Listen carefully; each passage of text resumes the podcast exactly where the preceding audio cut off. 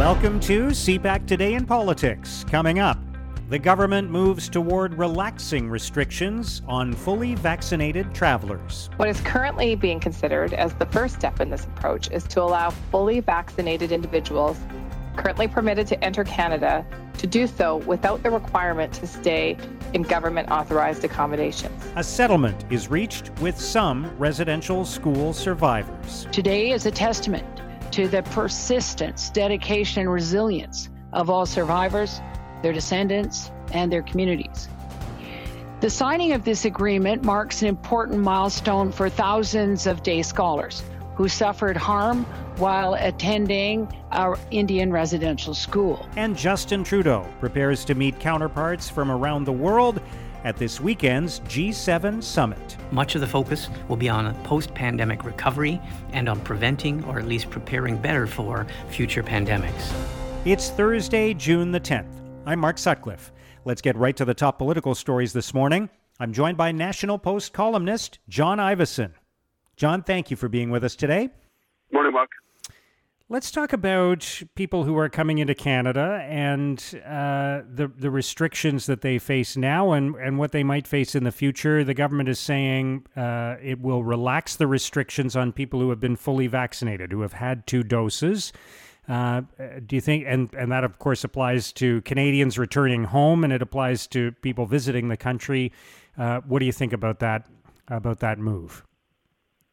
Yeah, it seems to be. It'll be pretty cautious. I think it will be a gradual easing rather than a than a um, you know sudden opening of of, of the borders. Uh, it looks like uh, if you're vaccinated, some of the quarantine rules will will uh, will fall away. I'm not sure how much this has got to do with the fact that uh, the prime minister is going to Europe and has to come back and probably have to stay in a quarantine hotel himself.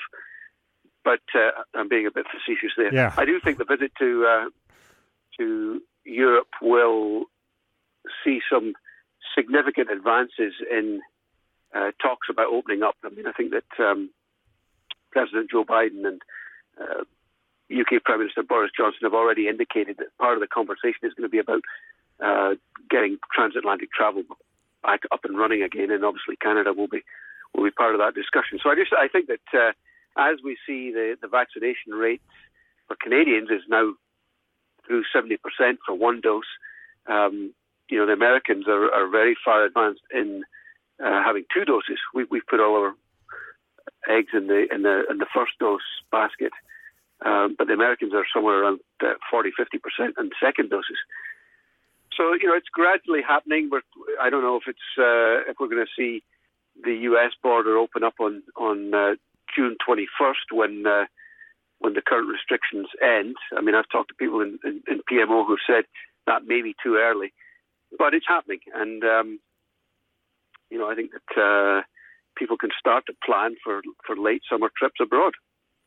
Yeah, and, and, does it feel to you as uh, you know? I know a lot of people are sort of looking for clues here. We've you know there is a. Uh, we'll talk in a moment about the substance of the G7 summit, but the fact that it's happening and the leaders are actually traveling and, and meeting in person as opposed to uh, on online. Um, the fact that we're talking about easing some restrictions, more and more Canadians are getting that second dose, and this week, next week, the week after that, um, it and the rates are coming down in places like Ontario, where there had been a spike uh, as recently as a month ago. Um, do you do you feel like uh, people are starting to see this as an emergence from the pandemic? Yeah, very much so. I mean, I think we're, we're starting to see restrictions lifted in provinces. Uh, I think Ontario lifts tomorrow. Quebec, where I am, is already uh, you're starting to see people sitting on patios. You know that sense of a gradual process. I mean, I, don't think that, that uh, anybody is is calling out for mass gatherings at uh, you know concerts or wherever immediately. But there is a sense that normality is slowly coming back, and um, you know we're now starting to turn our thoughts.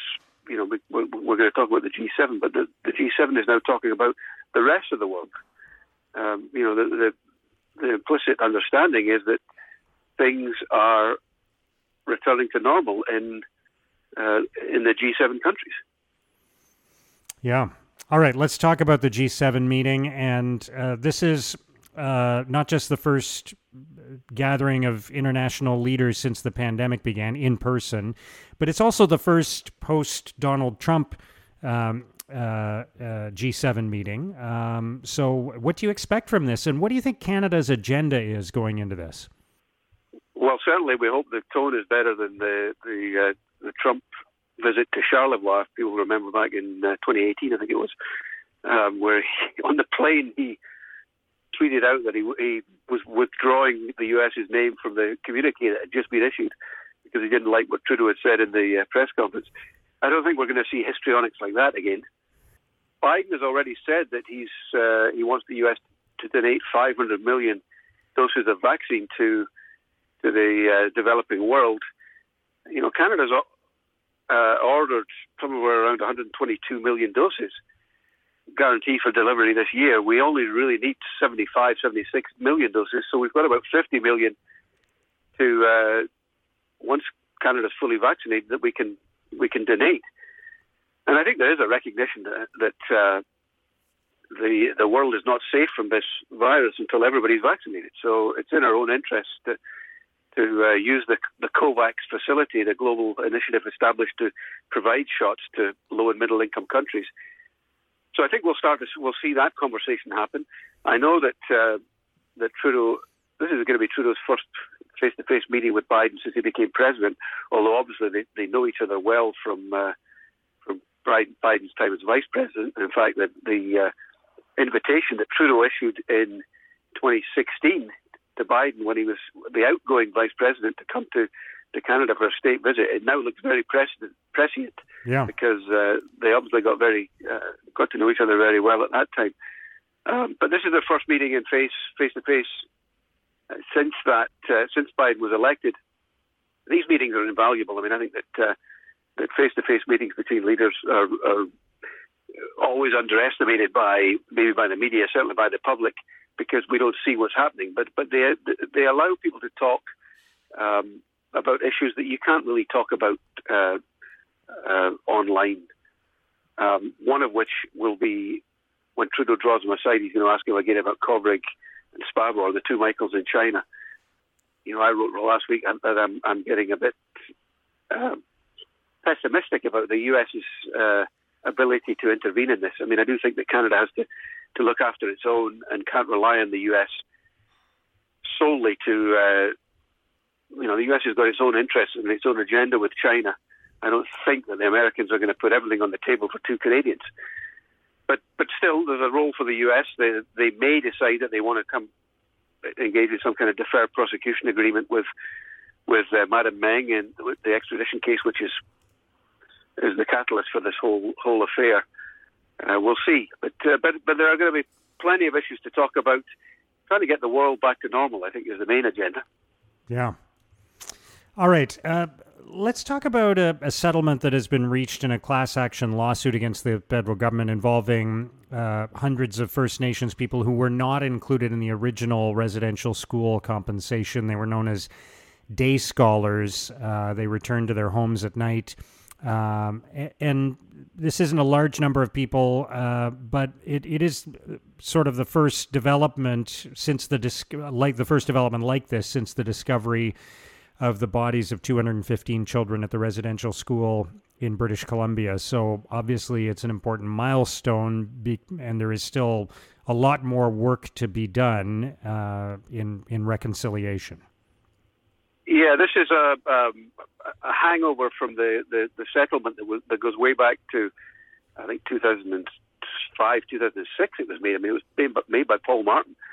The agreement that there was going to be a settlement and that uh, there would be a common experience fund that paid out to uh, to everybody who had been a residential school survivor, uh, but it excluded uh, people who had who were day scholars who went went to the to the schools and came came home again at night.